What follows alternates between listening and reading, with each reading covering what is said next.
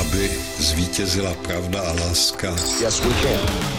Pátek 2. února. Svátek má Nela a je také katolický svátek. Uvedení páně do chrámu. V lidové tradici první svátek přicházejícího jara.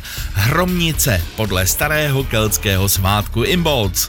A pranostika na hromnice musí skřivánek vrznout, i kdyby měl zmrznout. Chudák pták, s vámi je Petr Jungman, hezký den. Nedobrovolný trosečník Alexandr Selkirk byl po čtyřech letech a čtyřech měsících zachráněn na opuštěném ostrově Masa Tierra u čilských břehů v roce 1709.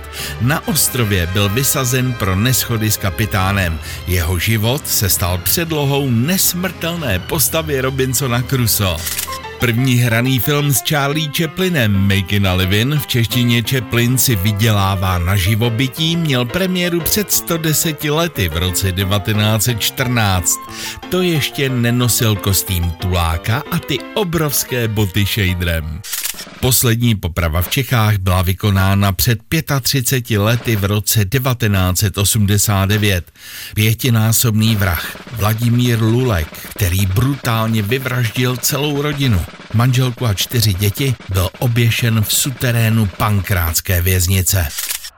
Ve stejný den roku 1989 havaroval první prototyp letounu JAS-39 Gripen během přistání po zkušebním letu. Mašina si nějak neporozuměla s pilotem. Ten vyvázl jen se zlomenou paží.